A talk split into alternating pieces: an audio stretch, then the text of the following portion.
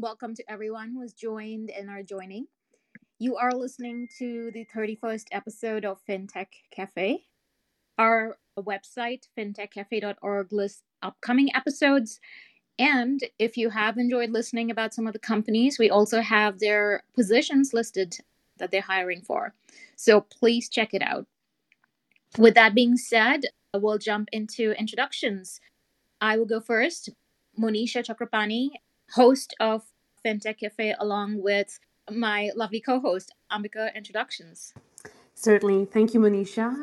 So, yes, my name is Ambika Sharma. I'm based in San Francisco. I'm also a fintech product manager. I've been in the finance space for about 10 years and counting. And uh, Trisha, over to you if you could also do your introduction. Of course. Uh, thank you, Ambika and Monisha, for having me at the show. Very excited to be talking more about Unit 21 and learning more about our guests and, and for the discussion that will follow. I'm Trisha. I'm one of the founders as well as the CEO of Unit 21. Unit 21 is a set of no code tools for risk and compliance operations teams within financial institutions. We have a set of tools for fraud, anti money laundering, and identity operations. And we work with companies in the fintech ecosystem, uh, such as Chime, Intuit, Coinbase, as well as some non fintech companies like Twitter. Lovely. And uh, so, Trisha, Unit 21, as I understand, you guys, as you said, you offer a low code, no code solution. Can you tell us what is low code slash no code? Yeah, low code, no code is really this product product philosophy that started in many shapes and forms 20 years ago with the original build your own website kind of uh, product offerings, but especially has taken off in the last few years. And, and really, the product philosophy is how do you enable somebody who does not have an engineering background, but is a strong business user, to do things that have been historically gated by engineering. That is the core value proposition of the no code, low code uh, product philosophy to enable people to do more than um, what they would be able to do historically. And the major benefit that you know we, we see in this uh, ecosystem is that is that historically the way that you would be able to do uh, if you really wanted to customize things you would need an engineer or you would need professional services and by enabling the operator to own more of the no code paradigm and therefore their operations, they're just able to actually get more work done. So you started the company in 2018, just a couple of years ago. Let's go back to your early days. To do research uh, for this show, I was looking up and I found something that was very interesting. And you and your co founder, Clarence, dubbed it as founder market fit. So generally, most of the audience here are, I think, product managers and engineers, given that's you know our ecosystem here of conversation. So I think it's very interesting. We generally talk about product market fit. So what is a founder market fit?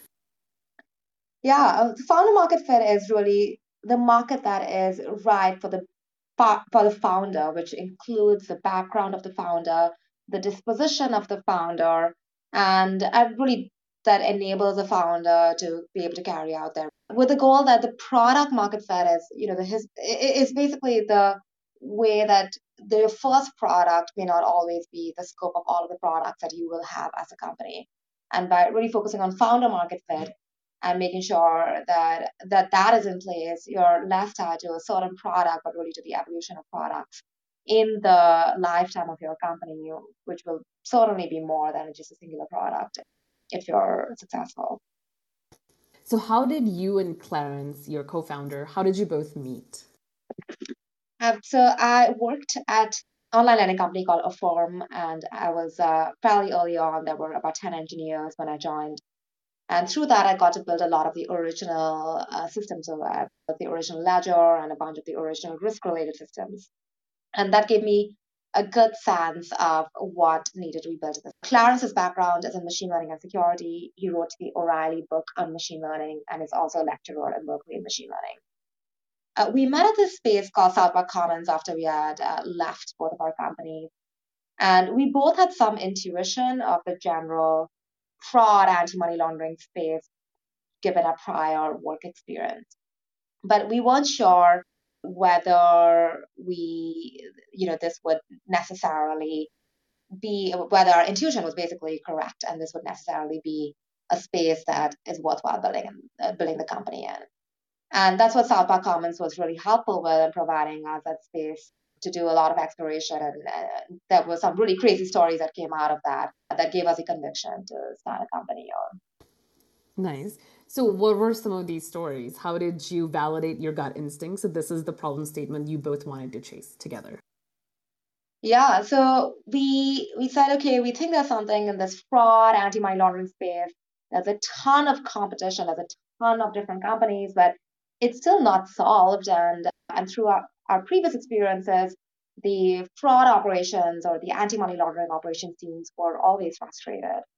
And so this is a classic problem of, you know, tackle the painkillers and other vitamins. So we said, okay, let, let's do some research and validate that this actually is the case. So we reached out to about 300 people with anti-money laundering in their titles on LinkedIn. We incidentally met through that the head of anti-money laundering at eBay. Uh, we at the time we had no product, no company or anything. We were just really brainstorming ideas, and he was very interested in us. He met with us. We told him what we were thinking about building in this space, and he got really excited. So he said, um, "Okay, I'm doing an RFP in three weeks. I'll bump you up to the final demo if uh, you're ready to present something then." So we said, "Great." We went back to South Park Commons and Googled what is an RFP. We both were technical founders and never ever engaged in any kind of sale in the past. And and through that process, we basically did not sleep for three weeks and just built out the first prototype of the product. We then went down to eBay. I got one of my friends to come, so from Affirm to come, so it seemed like a three-person company and not a two-person company. And and then we demoed at eBay. And it was a really interesting experience when we were demoing the product to them, which was in a much more rudimentary state than it is today. It was really a prototype. We people were really, really interested and they told us that, we are the front runners. So we asked them that, okay, we have we have basically no company, we have no funding, we have we're a two-person team, we have no product, no customers. You know, why are you interested in us? And they said that they were looking at a lot of different companies and you know smallest of whom were multi-billion dollar companies. But what was interesting about us was that all of they, they wanted a transaction monitoring system. And all of the other vendors came to them and said you want a transaction monitoring system? I'll give you a transaction monitoring system. A transaction has six fields an id an amount a date etc and we said you a transaction can be anything. So it's really we're calling it transaction monitoring because it's a nomenclature, but it's data monitoring. So you can have a data variable like auction item type.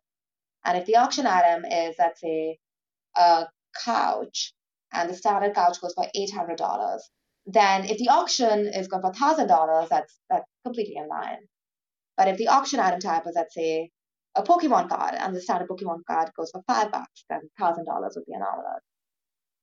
And what was most striking was that the operations team, the risk and compliance operations people, they were really interested in pressing for, for something like this in their organization because ultimately they're the ones who are going to get fired or promoted if they do well.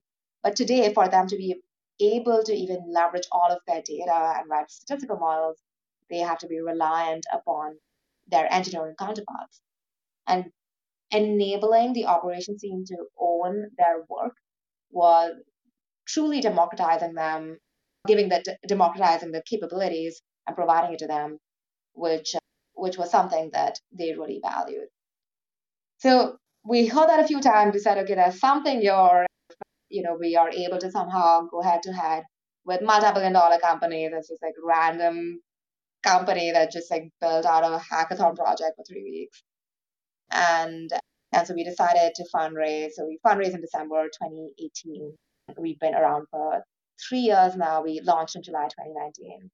And it, has been really wonderful. And I'm very grateful to have seen the growth uh, because of the fintech space and the resonance of our value proposition for companies like Chime, Intuit, and, and many others who, who found the core value proposition truly providing value.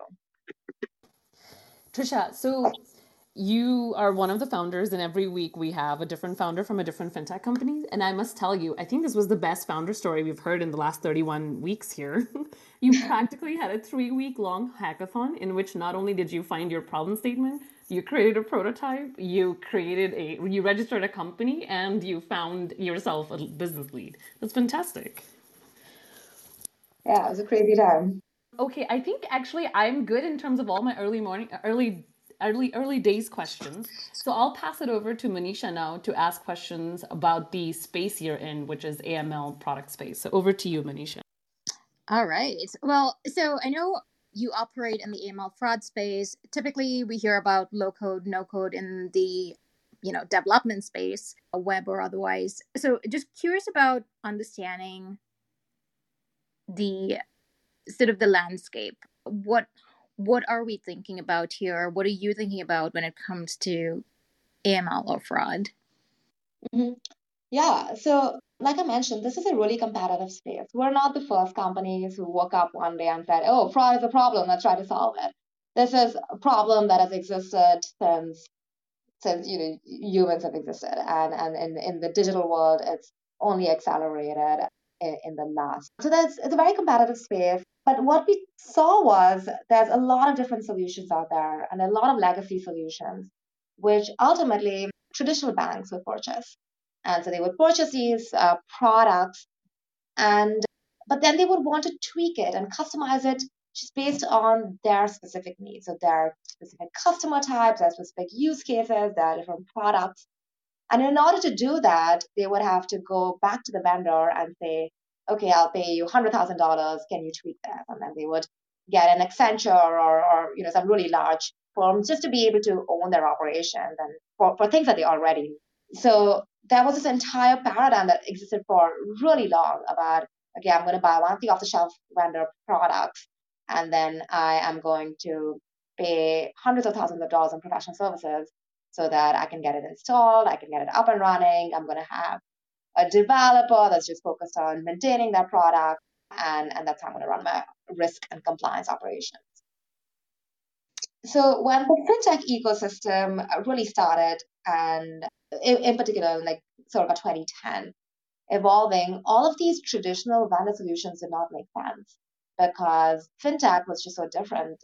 You know, it's not a brick and mortar bank where everything has a very standardized but I think but the product suite is fairly standardized, and and you know the types of customers you're selling to is mostly the same. With fintech, every fintech, even even if you're a payments company, it's going to be slightly different based on who is your customer, where, how does it, what types of data are you collecting. And what fintech companies started saying is that okay, all of these off-the-shelf vendors don't really work for us, so we are going to hire an in-house engineering team and so this really started that whole risk and identity engineering team revolution. And there would be these companies, some of the biggest fintech companies have teams of 40, 50, 60 risk and compliance engineering teams. And they would just be focused on building engineering tools for, for their counterpart the operations teams. And ultimately, the operations team would still be reliant on the internal engineering team, maybe not on the professional services team, but on the internal engineering team to do whatever they wanted to do.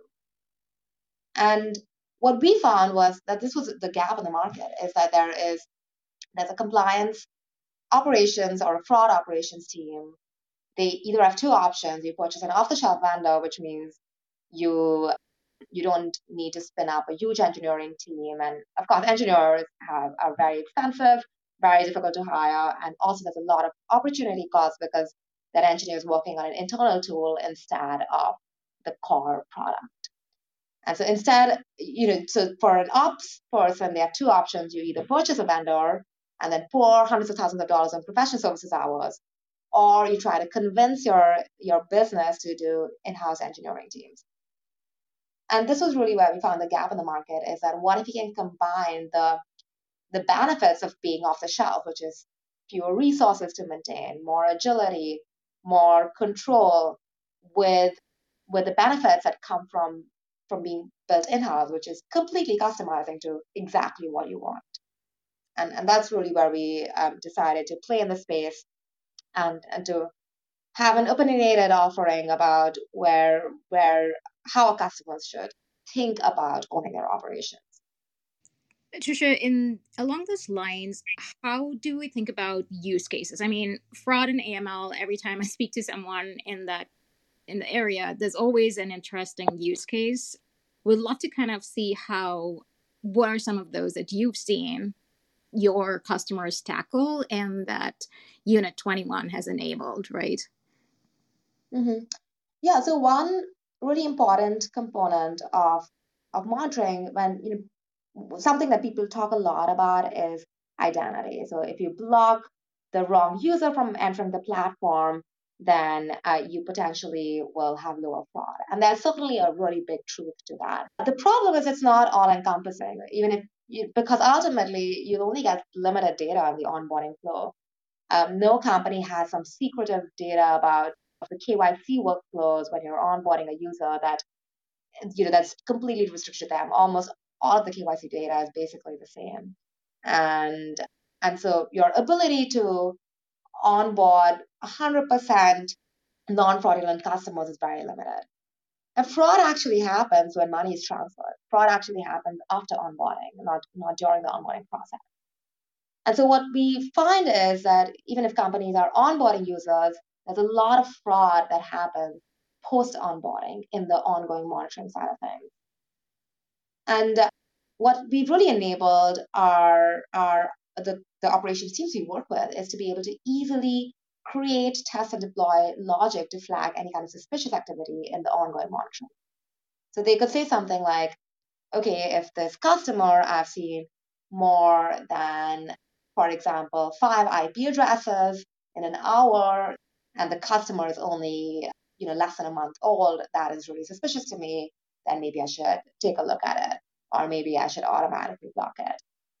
And and this is where we found the value is that typically for if one of the use cases that is very relevant is that the operations team typically to be able to do this, they they may not have the necessary technical skills to write SQL queries or complex Python scripts, but they're strong business users.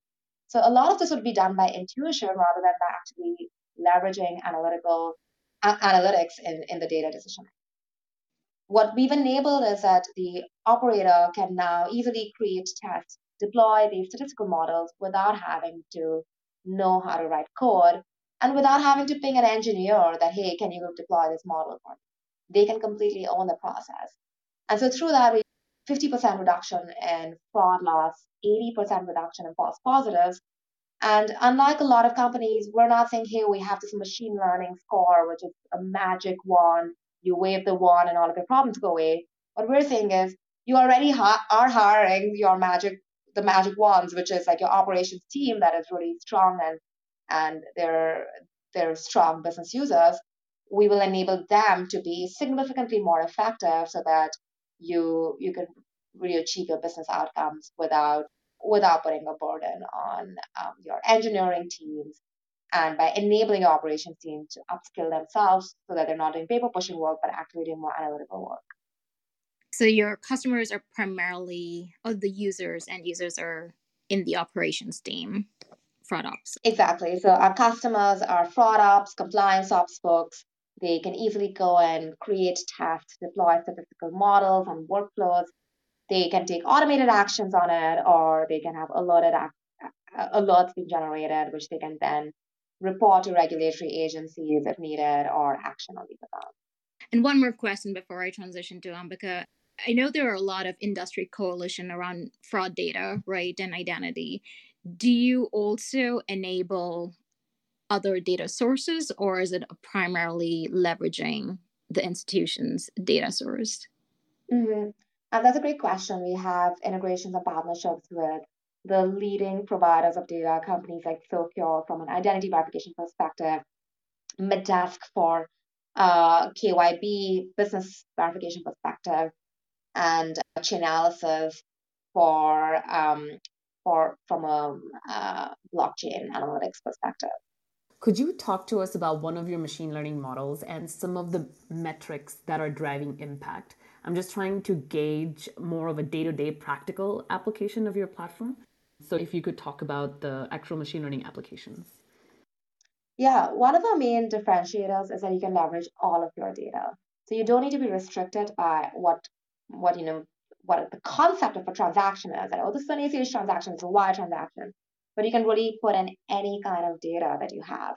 And so you can put in whatever data you're collecting, login information, any kind of data that you're collecting, even if we have no standardized way of consuming it, we can consume any kind of JSON. And that's really the core. It's a data monitoring platform. So what what our customers are able to do is that they're able to leverage all of their data. So typically, let's say restaurant payments platform. The standard models I would be able to create in most platforms would be something like flag if um, there is a little uh, flag if you know this restaurant has more outflows than inflows, or flag if this restaurant has increased in spike in transactions in the last day. And what we can do is because we can consume any kind of data, we're able to the, the operations teams can write models which looks at very specific data based on their business model.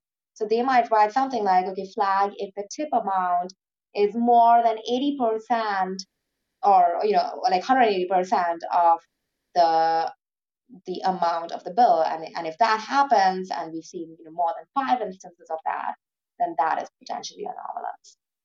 And that is a major benefit is that you can leverage all of your data, which means you can be very, very fine tuned of this is what I consider suspicious or what I don't consider suspicious. And then a big component of the platform is also data labeling. So you can you can label the businesses or the individuals as potentially fraudulent, and then we can consume those labels back. So you can have different thresholds or different different things that you want to monitor for people who have been marked as fraudulent or not.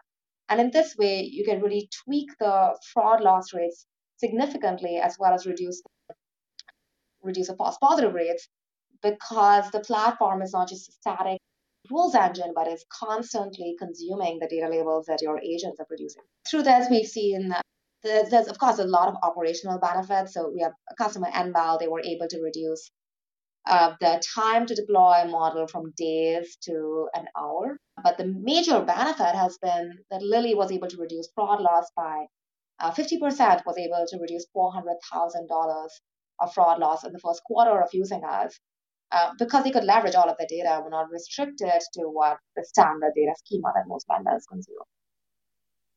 So, would it be correct to say that it's an analytical platform that, for example, let's say I'm a fintech company, I would employ, I would collaborate with Unit 21.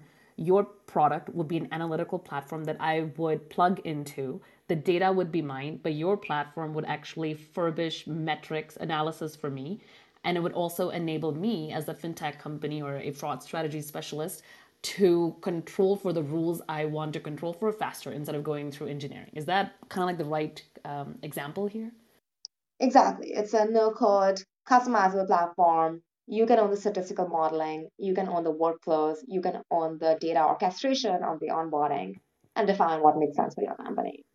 Okay. So then a uh, follow-up question to that is how does your solution fit in with big banks which you know have been there's a lot of legacy data data is in different formats doesn't necessarily speak to each other how does how's integration for big banks for unit 21 that's a really good question. And, and that's a major benefit is because we don't have a very confined data schema and can consume data from whatever you're interested in sending, it's much easier to be able to consume very different types of data, which you would typically not see with most standard vendors, where that would be this huge, super long implementation process that can take years.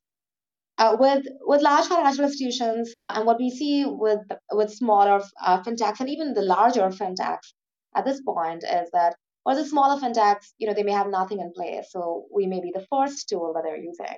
But to your point of larger financial institutions, larger fintechs, they already have a bunch of systems, and what we are providing is seeing that where what part of the platform can we enable the operations team that does not have currently the capability to do certain things, where can we provide them more value? The platform very modular. You can choose whatever you're interested in. We don't push and force people to use all of the software. It's really up to people to leverage whatever they, they find that today, wherever the ops team is very reliant upon their data scientists or their eng counterparts to be able to mini data scientists themselves.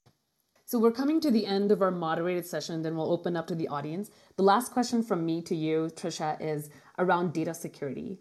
Uh, do you deal with PII, personally identified information such as social security number? And if so, could you talk about how secure are your data marts?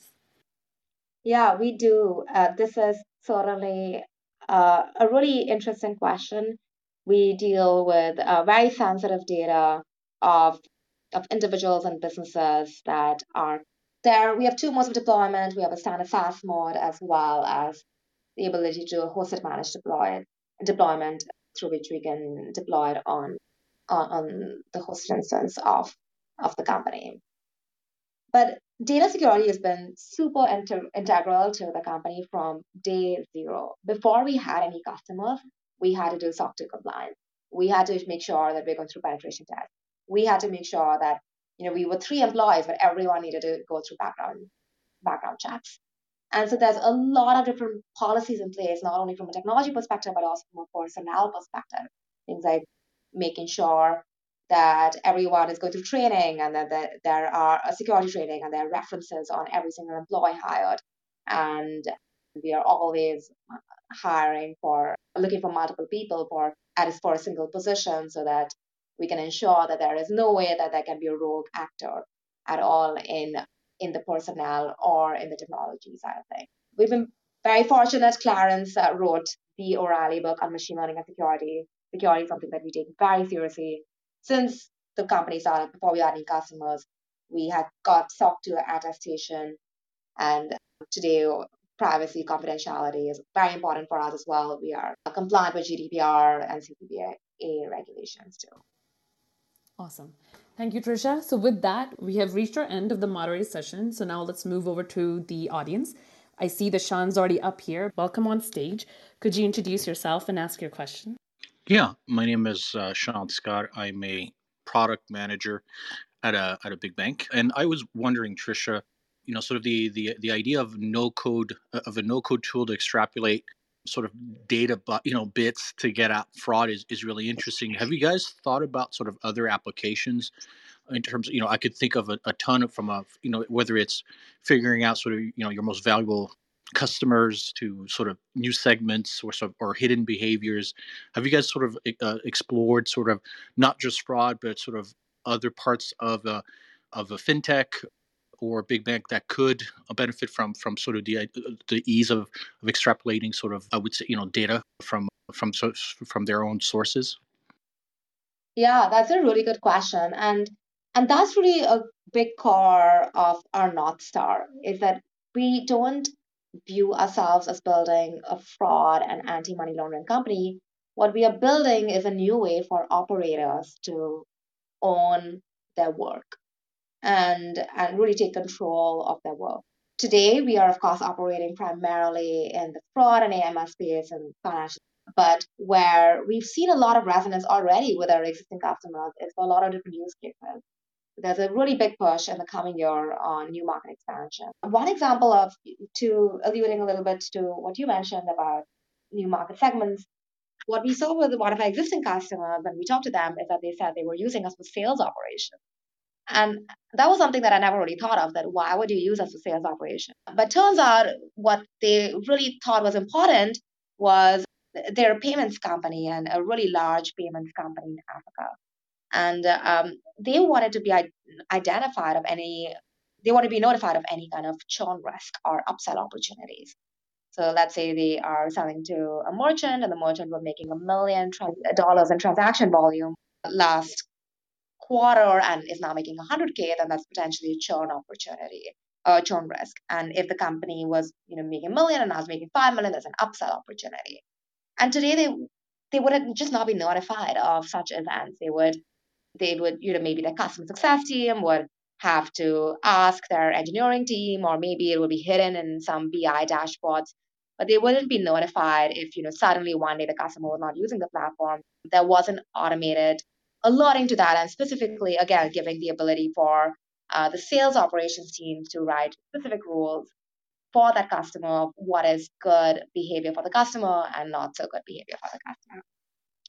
And so we've seen some natural expansion for other use cases like sales operations, but we're doing a really big concerted effort over the next year, and you see some exciting news coming up in the next four to six months. Thank you. That, that's that's awesome, and I, I, you know, and from like a product market fit, that's a great sort of a great story about how sort of you you know you, you find sort of other use cases based on what your customers are doing, which was not sort of maybe the original intended case. So uh, that's a, that's a great story. Thank you. Thank you. Thank you, Sean. And Tammy, welcome back. Hey, good evening, everybody. Thank you, Ambika and Monisha. Great session as always, Trisha. So glad to hear from you today. Um, I just want to give you kudos for your Technology Pioneer Award for the World Economic Forum. I also want to include my own congratulations being a woman founded startup and also backed by some women VC. So, congratulations on that. I have just a couple really quick questions. I know we've got a number of people that have questions, but if, if you can answer a couple of these. You know, when I'm looking at your background, Trisha, you have a really interesting background in that you've you know been an intern at a number of different companies. And i mean just the companies that you've you've worked for very interesting. My my first question at what point in your life did you know you were gonna you or you wanted to uh, be the ceo of a startup? I mean were you a young child saying i'm going to go launch my own company or, or where did that kernel of inspiration when did that happen how did that happen Thanks, Tammy, for your question. And it's certainly incredibly inspiring, and I'm very grateful for everything that has helped me be uh, able to create the company. Um, I, I want to start off by saying that you know it's it, it's not just it takes a village, and there are a lot of people who have been involved from from of family, but to mentors. And what I found to be particularly helpful which I think is not just, which I think is certainly something that I hope more people uh, will be encouraged to think about is just in taking risks. My my father is an entrepreneur, and that is something that I've always seen growing up.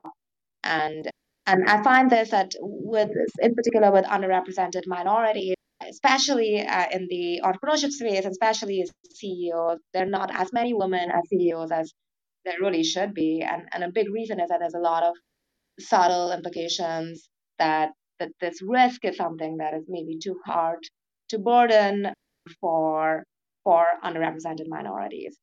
And I'm hopeful that that changes because that's just not the reality. The, um, the, the reality is that if you really want to do something and um, you can validate it with some truth uh, to it, then there's a lot of opportunity. And of course, it requires a lot of luck. But but if you really want to do something, I I'm hopeful that we, we really see more underrepresented minorities uh, start companies and lead companies. Mm-hmm. Awesome. Okay, great. The quick question on your false positive. So, I mean, first of all, just the automation and analytics that your platform provides, it, just in the time savings, cost savings for FTE is phenomenal because, you know, AML is a very manually intense process. I know that some of the companies I read were pre-populating their SAR report. I mean, that's that integration is is great. Just a clarification on your false positives. Companies that rolled out your platform, I'm assuming maybe they did side by side trials. Did did you find that the, uh, using machine learning found trends that the human eye could not easily detect through manual paperwork? Or or if you can just clarify more on the false positive the reduction in the false positives. Yeah. The the truth is that to your point the human eye if i'm just given a list of alerts and i have no way to group things no way to visualize the data no way to see what are the potential trends here then I'm just going to be pushing a lot. I'm just going to be marking them as false positives or true positives. And, and, and that's the, that is the norm in the industry. Our legacy vendors have false positives 90, 90% is considered low. It's like really 95% plus. And, and the mm-hmm. reason is that you have these rules, it's set by somebody, no idea who did it. It was like some professional services group. And uh, these rules are very simplistic rules that are not leveraging all of your data. And then they generate alerts. And then the alerts, you have like teams of hundreds, maybe thousands of people, which is uh, basically, yeah, what, what we found to be really effective is in providing the ability to A, leverage all of the data that the company has, B, leverage data points that previous analysts have marked. So, for example, if I previously marked uh, a user as a false positive or a user as a true positive, and leveraging that data point. And, and the third is being able to test things very easily and without having to pull in an engineer or a data scientist or um, a professional services vendor team. And, and that has given people significant ability to reduce false positives is that they can understand that, okay, here is a trend and if I modify this particular parameter, or if I use this new uh, additional data variable, or if I only look at users who are previously marked as fraud, then these are the other trends that emerge. And that analytics component is to be able to monitor that data more effectively has been the biggest reduction factor in false positives. Hmm, okay, good, great. Thank you for that. One last quick uh, question for you. Uh, by the way, I, I'm in financial services. I work for a large bank and focus on third party risk and innovation and emerging tech.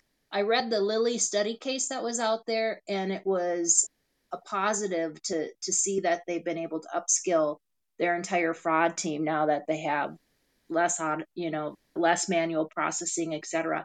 Has um, Unit 21? Do you have an active like a customer best practice forum for all users of your platform to share lessons learned because this is such a, a huge huge problem in the industry and and do you have a collaboration like that going on right now or or is there a potential to have a collaboration like that mm-hmm. we do actually have a collaboration and, and it's in multiple ways there's a lot in the onboarding that we provide in terms of best practices across customers that we're seeing. We actually provide that in the product, so you can see popular templates, popular statistical models used for customers um, that are similar to you, and and then we also have a community forum that you can post questions to, talk about different ideas. We also have another very exciting project up the, coming up next year that uh, we'll be making an announcement of shortly. Great. Oh, congratulations and keep up the great work. And this is Tammy Fleming, and I'm done speaking. Thank you. Thank you, Tammy. Thanks, Tammy. And Kirti, welcome back. If you like to also introduce yourself and ask your question. Sure. Thank you, Ambika and Monisha. Hi, everyone. I'm Kirti. I'm a also a financial services professional, and uh, I've worked in big banks validating credit and these transaction monitoring models. So, first of all, Trisha, congratulations. Very inspiring to hear your story. And your product is great, uh, low code and low code. And there's a lot of pain points in transaction monitoring, building those models, validating those models. And you're doing a great job. So, my question to you is this whole concept of no code, low code models that can be applied general more on a general basis to other models within the banking sector and to a more specific models as well. Like within transaction monitoring, there would be AML, OFAC sanction, trade finance, uh, merchant monitoring, and a bunch of uh, regulatory compliance.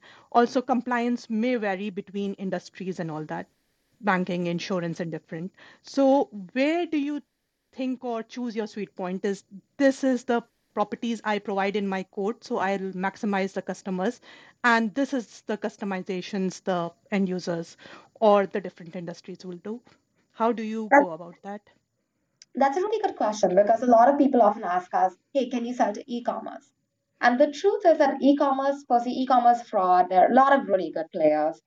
But in e commerce, you don't really need a high degree of customizability. Why? The, two reasons. One is that there's one main fraud vector, which is charge stolen credit card, basically. And and that's at this point not a fully solved problem, but it's fairly it's a fairly standardized problem. And the second is that, which is more more poignant here, is that in e-commerce, no matter whether you buy a laptop at Best Buy or whether you buy a coat at Macy's, when you log in to your bank account and you look at your statement, then you're going to see the same data schema. There's going to be a memo, there's going to be an amount, there will be a date, there will be a status. It's not that, you know, for every single every single e-commerce company is going to be collecting vastly different types of data. And because of that, e-commerce fraud is mostly a solved problem where you don't really need that high of a degree of customizability. Where we play when where I think no code is really most important is where you actually need to customize it for your needs, which is why you would need to have historically you would have to write code because what you are doing is not like a one-time thing. It's going to be constantly evolving, which you know fraud and anti-money laundering is a game of whack-a-mole. And so the logic is going to be continuously changing. It's it, it's like the data schema is different from company to company, and the person who is supposed to be maintaining this changing logic is not there. And those are the areas that we are able to be very effective at. If if the data is exactly the same from company to company, so whether Macy's or Best Buy, you're gonna get we're gonna get the same data, then then we actually don't. Then I think the no code paradigm really does fall short. It's more when your operations are going to be slightly different than your competitor or than any other player in the space. Thank you. That's uh, very helpful. And then within the AML segment, then do you think you need to drill down to and have more customizable products like uh, trade finance and uh, merchant monitoring or those type or uh, you think that the generalization at at the AML level is sufficient or or customers and clients uh, come back to you and they discuss with you what customizations they need? Yeah, from a fraud and AML perspective in the financial services industry, we've seen really strong benefits of the customizability and it's very generalizable. So people use us for a variety of use cases. There are remittance companies like World Remit who use us, banks like Chime who use us, uh, business banks like Mercury who use us, crypto companies like Coinbase and Crypto.com who use us and for a vast variety of different use cases. Of course, traditional fraud, account takeover, anti-money laundering, but also things like NFT monitoring, which you know there's no traditional solution for NFTs because it's such a new concept in the first place. But because the product is so customizable, if you want to write an NFT model, you can easily do that. Thank you so much. That's all the questions I had. Thank you. And once again, congratulations. Yeah. Mm-hmm. Thanks. Trisha, just a quick question related. Are companies seeing your product as a differentiator where they can get better about AML and KYC and use that as a competitive advantage? Or are they looking at it as a replacement of, you know, broken ways of doing things? So it often starts off with the latter. It's more that, hey, I'm using Google Sheets, SQL queries, or I'm using this vendor that I can't really, you know, have control that much over. And so they use it for reducing the operational inefficiencies and, being able to give their teams better tools. The, the way that we've seen it expand is, of course, it starts off with like, hey, we can reduce fraud by giving you better tools uh, and more no code capabilities. We can reduce false positives from an AML perspective. But we found companies being able to actually leverage it as a competitive advantage because if they want to now start a new product, they don't need to spin up another vendor or they don't need to spin up another set of to be able to to be able to create a new product or if they want to go international in a new jurisdiction they don't need to modify anything. Everything's with the platform really easily customizable which means that they can actually move on the product development efforts very quickly because the risk and compliance teams can move very fast. And often from a risk and compliance perspective the teams are more averse to uh, new product development or new jurisdictions just because the, the tooling historically has not been able to offer them the agility for for that. But but today that's one of the biggest benefits that people really like about the platform is okay, I want to add a new product line, I can easily do that with a Unit 21 and I don't need to modify anything. That's fantastic. Thank you. Sorry, Guptan. Hey, Trisha, this is actually pretty good. I in my past life, I, I worked as a, as you were saying, engineer. I've seen these big solutions for fraud, AML, which, as you said, right, really expensive. But my kind of question kind of goes back is how do you, for you know, the hypothesis of of having the business user actually write some of these rules. And uh, it, just out of curiosity, do how do we how do you have them validated? I've seen it in the past in some of these type of solutions where, for example, fraud they they write a bad rule or something. And I'm just mm-hmm. curious in, in the other side of the thing, right? Now you give the the keys you know make it low code no code but then with that is kind of a responsibility how do you i'm just curious if, if you ever run into you know what what is it so that that the the customer actually knows that the things they put in are actually working how they expect it yeah and the, my, my co-founder clarence has a great story on it where he worked at this company called shape security and and there was he, wrote a rule to block bots and it took down a significant percentage of one of their largest customers because the rule was uh, the incorrect rule. And so we, through our experience and through a lot of battle scars, we've learned a lot about what is important to put in to make sure we have a different guardrails in place. So there are capabilities like, of course, permissioning that only certain types of people or certain users can write rules or the ability to require certain users that even if they can write a rule to deploy, they need they need approval. But most importantly is the ability to test rules before deploying.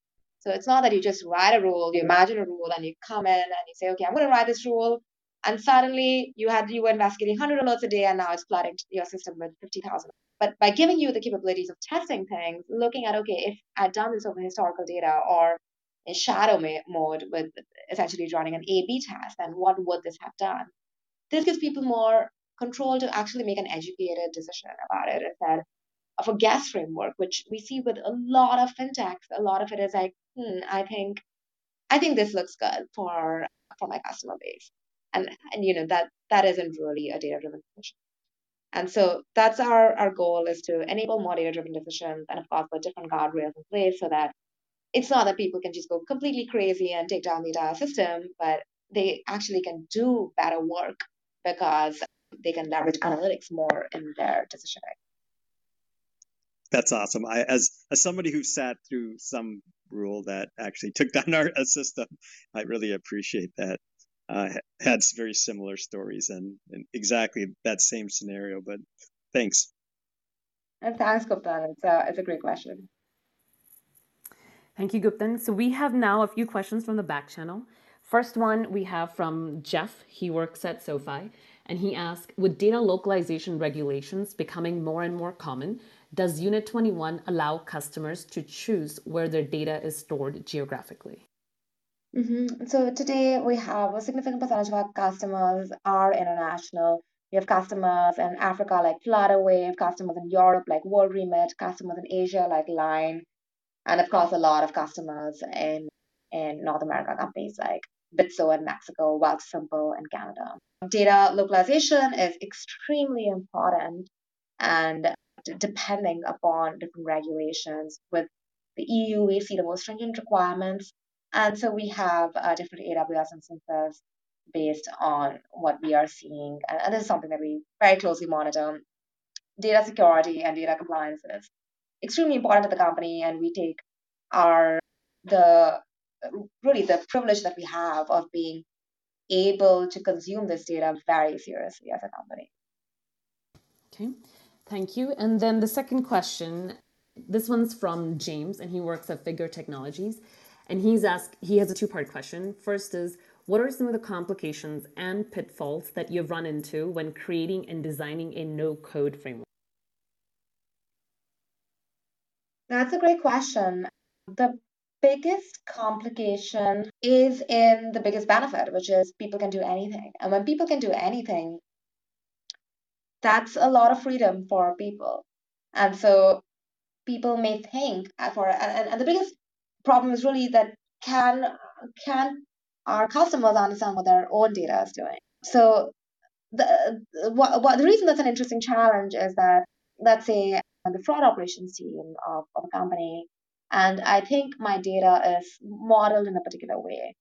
And and Unit 21 is getting my data and I'm making assumptions based on what I think my data modeling is.